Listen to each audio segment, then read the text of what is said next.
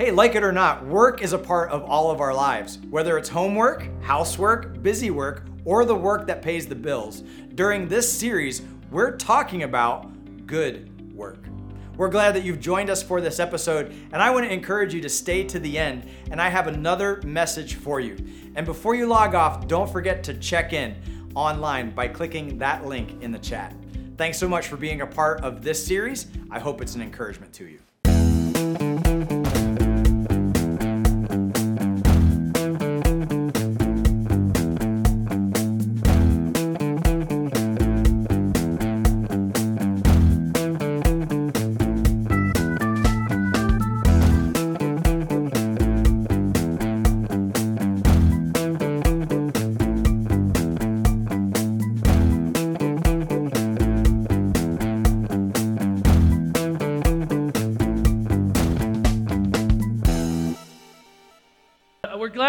And we're continuing our series of good works. And there's no one really better to honor in a day of, of a series called Good Works than Pastor Bill. Uh, I, I want to ask you a question Have you ever faced a job that was just too big for you? Like you saw it and you said, hey, man, that's too much, right? That, that too much time, there's too much work. I'm not smart enough. And you get in these jobs and you're like, oh, oh, oh man, I, I just can't do it. See, I never planned on being a pastor in my life. Up till about two years ago, three years ago, however long it's been, I was a landscaper. You know what's nice about landscaping? You can just come to that job and be like, you know what? Don't want to do it. Right? And then there's the occasions, actually, Dan will remember this, that you take on jobs that are bigger than you should do. And you happen to drop a tree on a high tension power line, and you happen to get blown off a ladder, and you happen to light six yards on fire and you just happen to knock out half the power of Pottstown. And when you get home, your wife is like, Where have you been? What have you been doing? I was like, Did the power go out? She's like, Yeah, well, that's what I've been doing. and, and, we get in these situations, these jobs that, that we get too, too big for us to handle as pastors. But you know the NFL and the NBA, uh, like the Major League Baseball, it's like welcome to the league moment. Like you're here, and like the for NFL or, or, football, it's like you just get popped in the face with a tackle or something. Or for like baseball, the dude hits a home run off you, and you're like, holy smokes, what I get into? Well, for a pastor, as a guy that was doing landscaping, that moment was when someone asked me to go and do a funeral. I'm like, you all know what you're asking? I was like, I, I don't own a suit, right? I still watch YouTube to tie my ties right? Like I was, I, I don't know if you really want me to do this. And of course, I'm like, I can't do this, I can't do this. So what do I do? Absolutely, I'd love to, right? And now I'm over my head because I'm like, there's no way I could do a funeral. And so th- the point is that God doesn't call us to do it alone. And Pastor Bill, I thought, well, there's a guy that's done about 5 million funerals. He'd be a great guy to talk to. So I go up and there's this big smirk. I'm like, Pastor Bill, man, I don't know what you do. No, he said, he's like, you just step into it, Alex, and God will take care of you. I said, well, it helps. And then Bill walked alongside of me as we did our, this first funeral. He sat down with the family with me, and we went through everything that I was terrified to do. And Bill was showing me that it's not really knowing what to do, it's knowing who's going to get it done, and it's not you, it's God. And just taking that faithful step into it. And the passages he, lo- he loved to use in the sermon was John 14. And the first verse of John 14, it says, Do not let your heart be troubled. Now, this is Jesus talking to his disciples leading up to the days that Jesus is going to be crucified. The ones that loved and spent time with Jesus all this time, all of a sudden are about to lose everything they had. Their hope, Jesus Christ. And he comes up to him and he says, don't let your heart be troubled. And Bill was made sure he told me, he's like, that's a command. That's not a suggestion, that's not a thought. He said, don't let your heart be troubled. You believed in God, good. Believe in me also. And he goes on in chapter 14 to talk about how I go to prepare a place for you. I am the way, the truth, and the life. No man comes to the Father except by me. It's good for me to leave. And he, he's saying, guys, it's going to be tough. There's going to be moments you lose people you love. There's going to be moments when you face trials and hardships in your life. But I'm with you. And I'm in control and I got a plan. And I believe it or not, I'm working all things out to the good. And it's better for me to go than to be here. And he inspired me in that moment, like, and, and even more times as we, we walk through each other. And it's just been such a great resource for me as a younger, or I'm not young anymore, I guess, I'm new, right? A newer pastor that reminds me I need to take my glasses out of my pocket because I'm going to need them in a second, right? But it, it just reminds that when we face a challenge in our life, that God doesn't call us to do it alone. When we face a good work that's hard, a season that's hard, God doesn't call us to do it alone. In this good work series, we've been seeing the good work that God set before Nehemiah to do and how he got it done. So the title of the sermon is Good Works Finish the Job. I kind of scratched that. All right? Now it's no good work is done alone. And we're going to be looking at Nehemiah chapter 6, verses 15, 7 through 4. And before we do that, I'm going to pray one more time because I need some help. All right? Dear Lord, we thank you so much for who you are and that you promise to never leave us or forsake us, that you promise you'll be with us. Lord, we thank you for Bill. We thank you for that example that he set, Lord. I ask that your word go forward, the encouragement goes forward, the hope that's found in you go forward, and this just be a, a, a great time of encouragement, uh, of appreciation, and just thankfulness for who you are. In your name we pray. Amen. So, as we get in there, we, we sort of catch up to Jerusalem in the 90% club. How many of you all know what the 90% club is? My wife thinks I'm a legend at the 90% club right? I get the job done about 90% of the way it done, and then it sits there forever, right? So, so Jerusalem, it, it, Nehemiah's coming back. He's building these walls. They had built a temple in there 80 years earlier, and he's like, yeah, yeah, we'll, we'll get to the wall. We'll get to the wall. I mean, if he got 80 years, I should at least get six months right, to get to the project done. But they're in this stage, and the wall is built, and the door's not hung. They're at the 90% of the way. And there's problems that come with this 90%. I'm going to confess to you, two of my biggest problems in life happen at night. And it involves one, a cat that keeps trying to get in my bed. It's not my cat, it's my wife's cat. I don't want my wife's cat, right? And, and we bought this house and we fixed it up and we fixed up most of it, like 90% of it. The 90%, the 10% is the doors on the bedroom. Right? So I got this cat, and I don't know if you have kids or not, I don't know if they change between the hours of 10 p.m. and 5 p.m. into like uh, MMA fighting warthogs with cold feet because they come cruising in, just stuffy noses, just beating me up while I sleep and just sticking their cold feet in my wherever stuff. And it's just, whoo! And I was like, honey, we got to fix this. She's like, you know what would fix it? A door. Touche. Touche.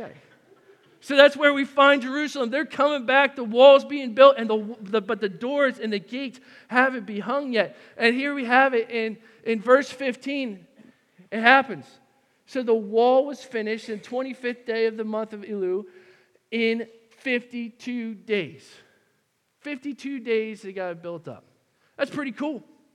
That's pretty awesome. And we know the circumstances that went behind building that wall. But if you just came up to a wall your general response is, well, it's probably not, wow, God must have built that wall.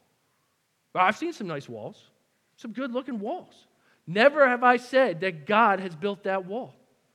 And here we see the response from the enemies and the nations around um, Jerusalem. It says, And when all our enemies heard of it, all the nations around us were afraid and felt greatly in their own esteem, for they perceived that this work had been accomplished with the help of our God.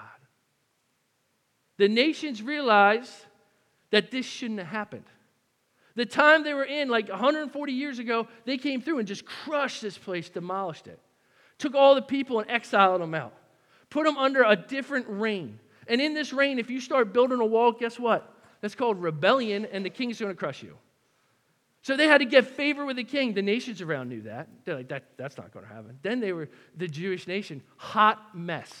Okay? They couldn't keep two sentences straight. They just always backstabbing people. Actually, inside, we learned about it the other day, the nobility was taking advantage of the people that were doing the work. And the nations mocked them for it. Don't forget, like, the logistical nightmare of getting all that supplies. There's a famine going on, all these things. And the nations and the enemies opposed to Jerusalem were like, yeah, it's not happening. But then all of a sudden, it got done. And the lesson we can learn from this today and apply to our circumstances is that when God calls you to do a good work, He's going to do it with you. When God calls you to do something to give Him glory, He's going to do it with you. He don't do it alone. Nehemiah understood this all the way from the beginning of the story we started reading in chapter 1. As soon as he heard about it, he wept and prayed. He prayed to God and realized he did not, in his own strength, be able to do what God had called him to do. And over the last couple weeks, as we went through, we've seen Nehemiah's response. In mourning, today we're mourning, right? O Lord God of heaven, the great and awesome God. He turns in his mourning, in his brokenness, in his loss, and he turns to God. In need with favor from the king, he doesn't say that the king gave him everything he wanted because he was a great guy. He said this, and he gives success to your servant today and granted him the mercy in the sight of this man who delights in the fear of your name. God gave Nehemiah favor with the king. And Nehemiah turns. He comes up to another obstacle, another challenge in this work that he's called to do, logistical needs. And the king granted me what I asked for the good hand of who? My God was on me, not the king. He realized who was doing the work was God. Opposition and mark, mocking. Like, there's no way you can get this done. What you feeble Jews, I think they say. If a fox runs on your wall, it's going to fall down. What good are you guys at all? Well, it's not us. Nehemiah's like, It's not me doing the work. The God of heaven will make us prosper, and his servants will rise and build. In the face of taunting, he turns to God. When he needs wisdom on what to do under attack from the enemies, he turns to God, and we pray to our God to set a guard, a protection against them day and night. When morale is low, do not be afraid of them. Remember the Lord who is great and awesome. He's saying there's an obstacle coming, there's a hardship coming, there's a sorrow coming, turn to God. When something goes right, even when it goes right, turn to God. Josh and I, we haven't talked a whole bunch because we can't get through a conversation too well right now, right? But he's like, you know what's cool to see God in? He's like, right now that you're preaching. He's like, a couple weeks ago, you out of nowhere, which is an act of God, said, hey, why don't you let me preach? Right? A landscaper asking to preach. I don't know. And I get there, and he goes, and it was God's timing that this was already set up for you to preach in this time so I can go take care of what I can do, need to do. Like, even in the sorrow, he sees what goes good, he gives it back to God. Being outnumbered, our God will fight for us. Being oppressed and people just, just being awful to each other, they say, Fear the Lord. For daily provision, he relies on God and for strength. But now, O oh God, strengthen my hands. And this is the thought, and this is the point that we can take away from today. Nehemiah understood this. If I'm the only one, I'm done. Right? The good work that God's called me to do, if it's on me to get it done, forget about it. I can't do it. Put a fork in me. I'm not saying I'm going to get it done and actually complete it. I'm saying I'm toast. I can't handle it. But with God, I've already won. Guys, we are not designed to carry these burdens ourselves. You want to know where anxiety and fear and stress and everything, it's because you live in a broken world and you're not designed to go through it by yourself. It's broken. You're supposed to be in relationship with God. And here, that's what he's saying. He's saying, whatever comes your way, if you're trying to do life on your own, Got bad news for you. It's not going to work out. Maybe for a season, but ultimately it's not going to work out. But if you have God, no matter what the obstacle comes in your life, no matter what the good work called, God has called you to go through, and mourning's good work too, God, when you have God, you've already won. Look at a couple of these verses. Remember the former things of old, for I am God and there is no other. I am God and there is none like me, declaring the end from the beginning and from ancient times, things not yet done, saying, My counsel shall stand and I will accomplish all my purpose. That's the guy who I want in the battle with me. The one who can divide time and says, There is nothing on this earth that can stop my will and my purpose from being accomplished. No death, no sickness, no, no trials. Nothing can separate that. Now to, who, him, now to him who is able to do far more abundantly than all we ask or think, according to the power at work with us, to him be the glory in the church and in Christ Jesus throughout all generations forever and ever. We can't even imagine how much power, how much ability God has. Like when I was cutting that tree down, you know what would have been nice? Bucket truck. Would have been pretty sweet, right? Get up there, maybe not hit the, hit the, the bucket, the, the wires. You know what God could have done? He could have been like, how about that tree just be gone and no cleanup? Right? And with God, He is able to do so much more. No matter what the trials, no matter what the obstacle, no matter what the grief is, the most you can imagine, He can do more. And we take confidence in that today. Not only that His purpose is going to be taken care of, but He has the ability to do it. But Jesus looked at them and said, with man, this is impossible, but with God, all things are, possible. With man, this is impossible, but with God, all things are possible. You don't know how you're going to get out of bed in the morning. Sometimes you're so sad. It's possible with God. You don't know how you're going to be able to reach that extended relative for Christ. All things are possible. You don't know how you're going to reach your neighbor down the street. Well, you probably should just go and talk to him. But all things are possible with Christ.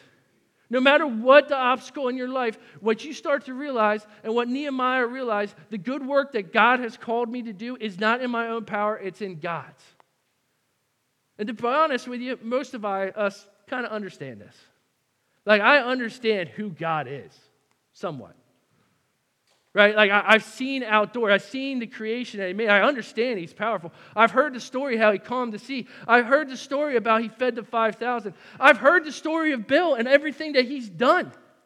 I've seen God work through people. I've seen him take care of people. I've seen cancer care. I've seen a whole bunch of stuff. I know God is awesome. That's generally not my problem. My problem is this. Sometimes our biggest struggle is not knowing who God is, but believing God will do what he promises through you.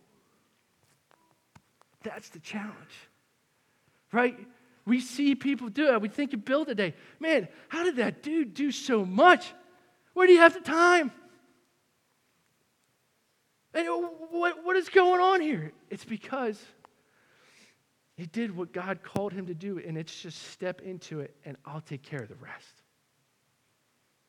And so today, as we, we think about that, are we trusting God to do what he promises through us? The great example of this and the visual picture I always get is Peter, right? Peter and the disciples are in a boat and they're sailing across the Sea of Galilee.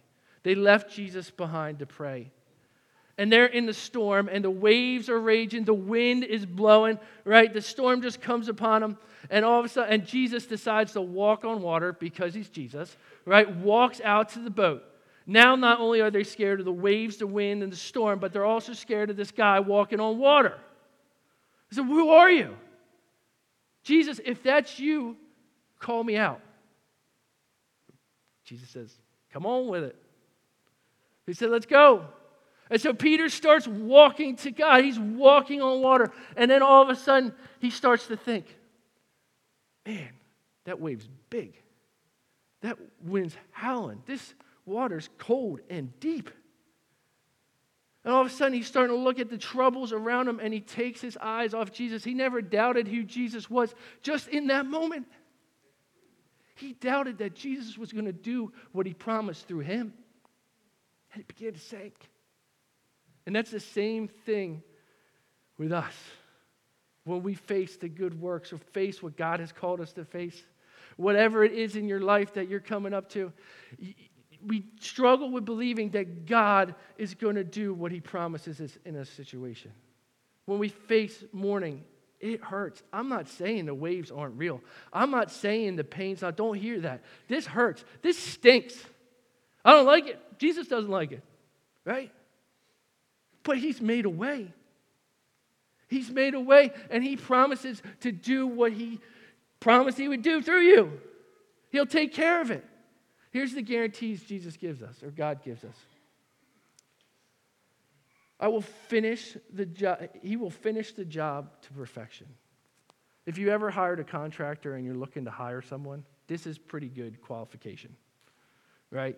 You don't want the guy that says, uh, I'm not doing the 90% club, right? My wife, she would prefer this husband, not so much the 90% club. But that God promises that no matter what happens, that He will finish. And I am sure of this, that He who began a good work in you will bring it to completion at the day of Christ. He promises He'll finish the job. He will never leave you or forsake you. And behold, I am with you always, even to the ends of the age. Matthew 8 28. He's going to show up. Not only is he going to get the job done, he's going to be there with you. He's not going to abandon you halfway through. So when you're going through a trouble in life, you're like, maybe my God doesn't love me anymore. Oh, no, he does. Maybe this, I'm off track or something. I got off the rails. I don't know if he's going to do what he's promised to do and finish the completion. No, he does. Is he here? Oh, he's here. And we hear these guarantees, we hear these promises from God, and we need to take heart in them. He's working it all out for good. And we know that for those who love God, all things work together for good, for those who are called according to his purpose. Now, my good and God's good generally don't line up at the same time. Right? God's good is He's shaping me to be the tool He's called me to do to reach people for Christ. He wants to see Himself glorified in my life. My good is like health, wealth, and happiness, right? Like, I would love a nice big truck. I would love, you know, good knees again. I would love not to be wearing glasses. I would love for my children to have the future I want them to have. I would love my loved ones always to be with me. That's my good. I love there not to be trials and hardships in marriage. I love not to have to struggle with, with sins and addictions. I would love to be able to see hunger stop. I would love it. That's, that's what I want. That's my good. And this is, let's get this right. God never promises it's going to be easy. Actually, He promises you do the exact opposite. He says, In this world, there will be trouble. I should have put another one. In this world, there will be trouble. I'm sh- uh, sending you like sheep among wolves. How's that work out for a sheep?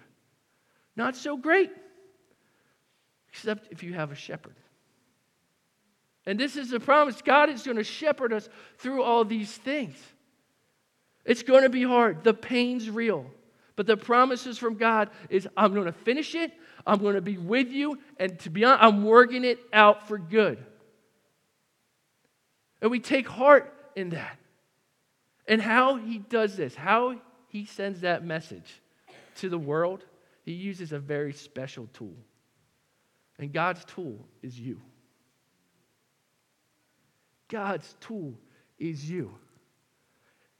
Look what it says in John 15, 16. You did not choose me, but I chose you and appointed you that you should go and bear fruit and that your fruit shall abide, so that whatever you ask in my Father's name, he may give it to you.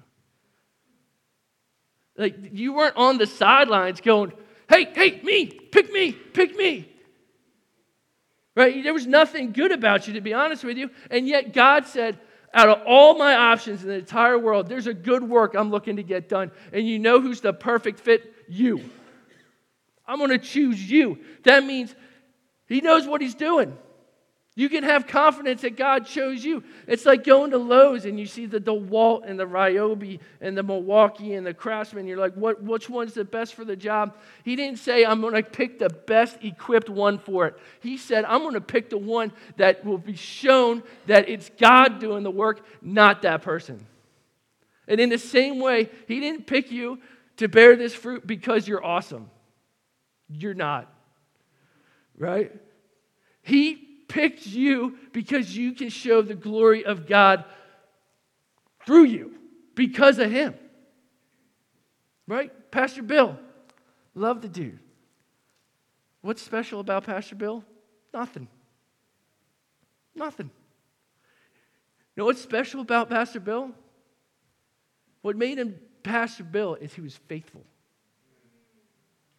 Right? It's not that he was this awesome guy that was gifted upon all measure. He was faithful. He said, God promised me this to go with me, to finish what he's called me to do.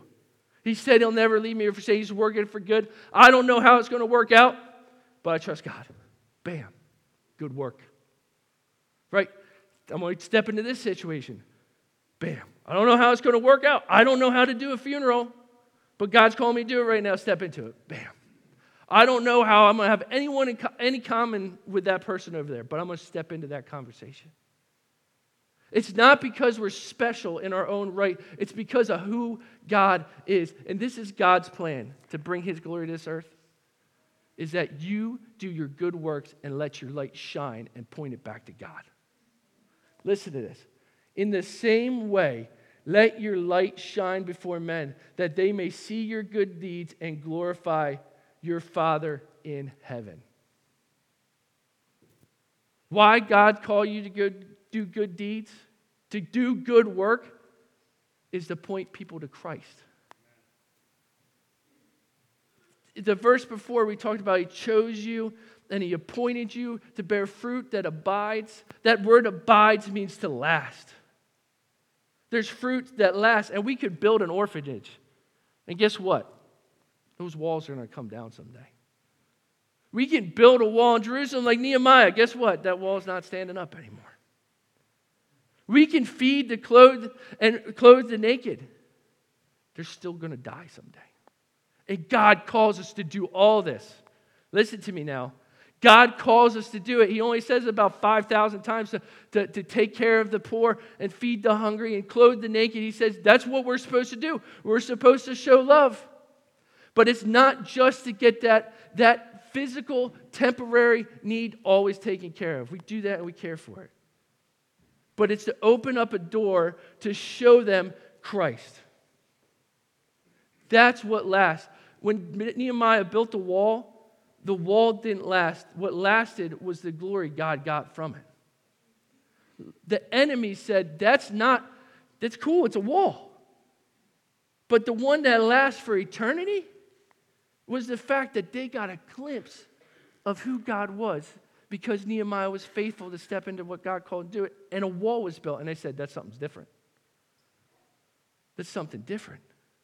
And when we shine our light in a dark world, people notice. When good works get done, people notice.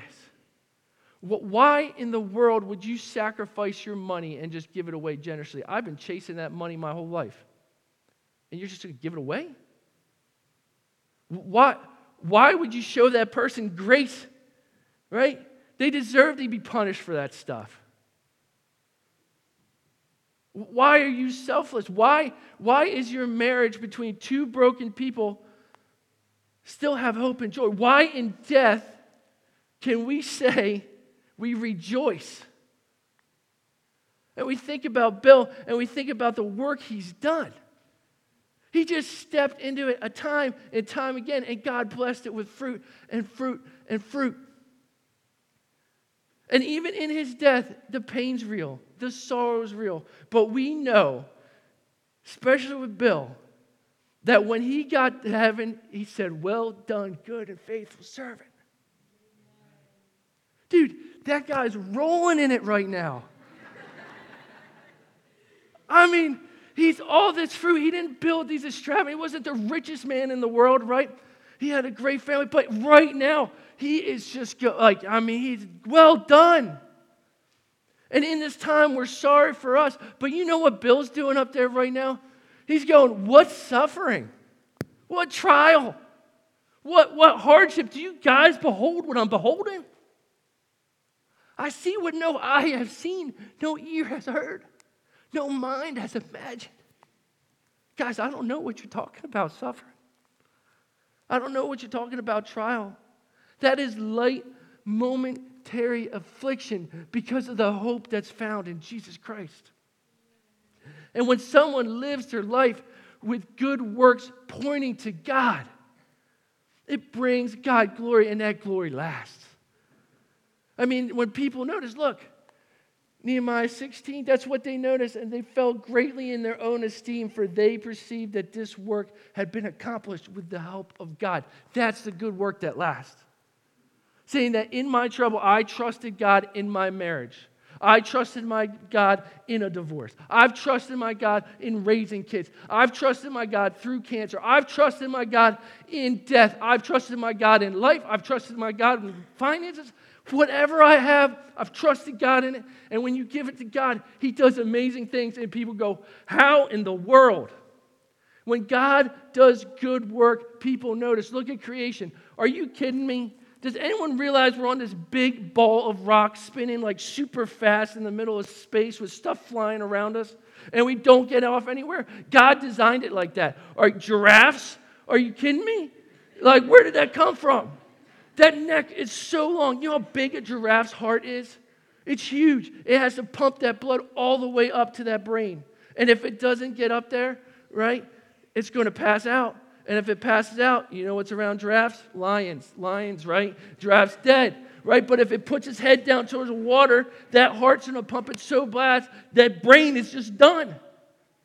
But God designed it so perfect that He put a sponge in the back of that brain. So that when he, he lifts up his head, there's still blood around it. And when it puts his head down, the blood stops. And more and more you look at creation, you go, Holy smokes, look at this God. I don't know him all but I know He's amazing. I know He loves me because I love the outdoors and He created a whole bunch of stuff for me to enjoy. He created my wife who I love. He created my children who I love. He created friendships. He created activities for me to do that I enjoy. He loves me, right? And then there's Jesus. What year is it? 2023. From what? Jesus. You want to take notice of something, divide time by it. Right? Jesus shows up like, yep, we better start t- time again. I mean, that's taking notice. Not to mention the, the prophecies fulfilled, the life lived, the miracles formed. I mean, he changed time, the Bible. Are you kidding me? That thing that you hold in your hand? That's not just a book. That's 66 different books written by over 40 authors in three different languages on three different continents, and yet it dovetails all together to tell this awesome story of a holy, loving God pursuing his broken people so that he can have them back. 40 men getting on the same page, that's not likely. But yet God takes that and he works it together and he shows who he is in his word and what it is. The church, where can a Democrat and a Republican get together and sit next to each other? Only in church. It says, they will be known by your love for one another. All that is secondary to who God is. And when you see that, the world goes, How, how can that be? How can that be? Great clouds of witnesses. We're talking about Bill today. That dude was a witness. His life was a witness. He did, I had him up there with on this list before Moses, David, Pastor Bill. right? Because he was doing the same work. He did the exact work God called him in, to do in his life that Moses called, God called Moses to do in his life. Just whatever it is to supply my power through you and give me glory.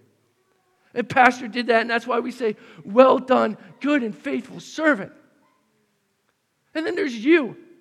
We said this before. I'm not Pastor Bill. You're 100% right. You're better. You're better. God has specifically designed you to do work. For we are his workmanship, created in Christ Jesus for good work, which God has prepared beforehand. He has tailor made you, not only golf club, but actually formed you to be the specific tool to take the hope of Jesus Christ to a broken road. You can take the gospel places Bill can't. You can take the gospel in situations no one else. You can have a conversation with someone that no one else can have. You can, you can do a good work. God has given you a heart to see a need, uh, eyes to see it, and a heart that breaks when you see it. And God shaped you and made you. He uses your past, present, and future to reach people with the good news of Jesus Christ. And when we see that, and when you do that, and when you trust God and the promises that He makes, that I will never leave you, forsake you, and I will fulfill, and I'll finish it until the day of completion, you do eternal work. God, good work that lasts eternally are the ones that point God's glory. And God's glory, that's like a that's a church word most of the time. It just means like the weight of who God is the awesomeness of who God is. Just a whoa. And God uses you and the good works He's called you to do to show people just a little bit of who He is. And when you show Him who He is by doing good works in our lives, this is what it happens. You get the greatest questions How? How is that possible? How is it that in a world that's chasing money, you give it away? How in a world that gets an eye for an eye, you give grace? How in the world eh, you love in a loveless world? How do you be selfish when everything is selfful? And you get to tell them. You don't say, because I'm a good dude. You're not. You don't say, I don't know. God's put you in that time for a specific reason. And when they ask you how or why, oh man, y'all tell them. I love because I've been loved. I can extend grace because I've been given grace. I can be patient because Lord knows He's been patient with me. I can be selfless because Christ emptied Himself out on the cross. I can face tomorrow because through Christ, there is no more, there will be a time with no more pain, no more tears, no more sorrows. And I can have joy in that. And I know that my Creator lives. And then you just tell him. And this is what Bill did. Every opportunity, he's like, You want to hear some good news? You want to hear really good news? You want to hear an amazing good work? It's what God's done for you. For God so loved the world that he sent his only Son, that whosoever believes in him shall not perish. The God, creator of the universe, who doesn't need anything from everyone, just loved you because. And he loved you so much, he sent the one thing that truly pleased him his one and only perfect Son to come to this broken world, live a perfect life without sin, and die a death that you deserve. And you know what it cost you? Nothing. It's called grace. Cost him everything, cost me nothing. And he extends it to you. And not only that, after Christ died, three days later, holy smokes, Jesus raised from the dead. You know why Bill's in heaven shouting hallelujah right now? Because God's conquered death. How good is that? That no longer the fear of taxes and death in the world, right? At least for death, no longer you have to be scared of it because God conquered it. And He extends it to you today. And when you do that good works and you say, why? They say, how? They say, whoa. You say, if you confess with your mouth that Jesus is Lord and you believe in your heart that God raised Him from the dead, you'll be saved. And that's God's glory. That's God's love. That's what God sets good works for you to do, is to proclaim who He is, and that good work lasts. There's four responses. We're not going to be able to hit this all. In the next part of Nehemiah, there's four responses to when you see God work. Four responses when you hear the gospel that we see in these next couple verses. The first one's fear. You're telling me there's a God that created all things that's just and loving and is going to pay due for whatever you've done wrong. And He knows every thought I've ever had, every, every, every action I've ever done. That, and He's going to have judgment. I'm terrified. I'm going to face that God and the people uh, in Nehemiah's day, the nations, they were like, yo, that's something important. And sometimes people hear that and there's good news. He's made a way. The other one is half in, half out. Yeah, I kind of like how that sounds. Like I'm going to show up for church for a little bit, right? Yeah, go Jesus, right? But I'm still going to be hedging my bets over here. I'm still going to be pursuing this life instead of eternity. I'm still going to be uh, storing up my treasures on earth and not in heaven. And this is the nobles in there. They hear the news about this. All of a sudden, they start backpedaling. As before, when they were just uh, opposed pretty much to Nehemiah, they go, well, well, this enemy of yours, he did some good stuff. Like, he's all right. Right? He's like, I want to be good on this side and this side. That's lukewarm. Jesus says, if you're lukewarm, I want to spew you out of my mouth. There's the half hearted Christian. Then there's the double down. I hate what you're saying, Alex. I hate what the gospel is. I hate that you tell me that there's sin in this world. I hate that you tell me there's a God. So forget it. I hate all of it. In all love and all compassion, be careful. You're going to find yourself opposing God. And that's not where you want to be. And then there's the fourth those who answer the call. The walls are built, the doors are hung, and people are getting behind it. You looking at the security got formed, the priests and the, the preachers got taken care of, uh, the people were doing labor. Everyone got on board for this mission to go forth and glorify God. It's disciples making disciples.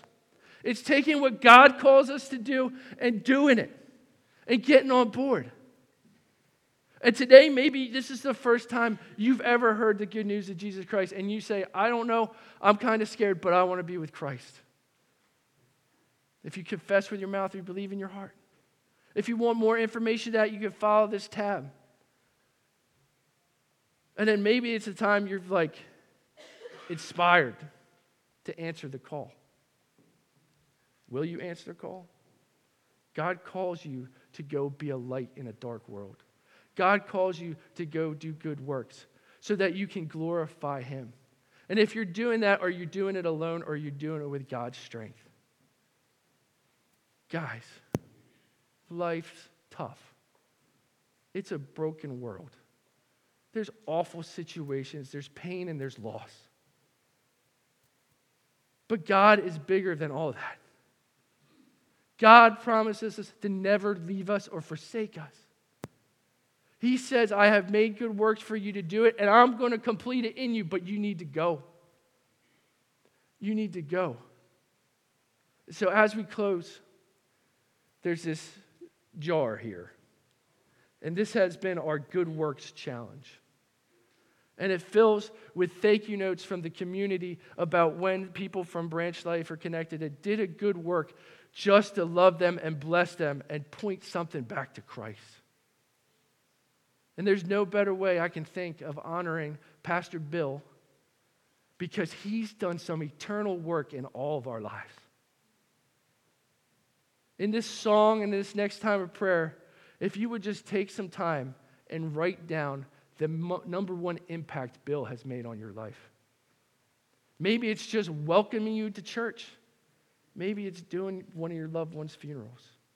Maybe it's leading you to the hope that's found in Jesus Christ. And it'll just be a huge encouragement in a way just think. And Bill, I'm telling you, he's beholding glory right now. He's got, you guys got to see what I'm seeing. You got to experience what I'm experiencing. But in our gratitude, and in my gratitude to God for that man, let's just say thank you. We're to sing one last song. Hope. For those of you who have not put your trust in Jesus, I just ask you to witness this hope. For those of us who have accepted Jesus as our Lord and Savior, I encourage you guys, sing this chorus loud and proud. It says this Hallelujah. Praise the one who set me free. Hallelujah. Death has lost its grip on me. You have broken every chain, and there's salvation in your name, Jesus Christ, our living hope. Would you stand and sing with us?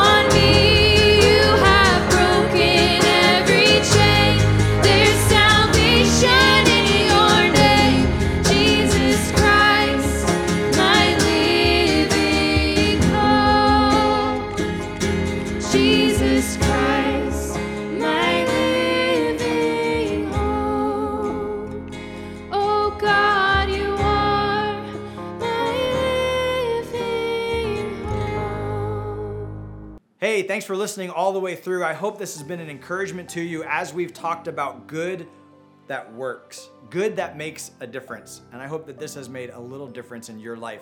We'd love to hear from you before you log off. So go to branchlife.church and check in with us no matter when you're watching this video. I want to encourage you to be a part of our next episode, whether it's online or even in person. And, and I've been praying for you. Have a great rest of your day, and we'll see you next time.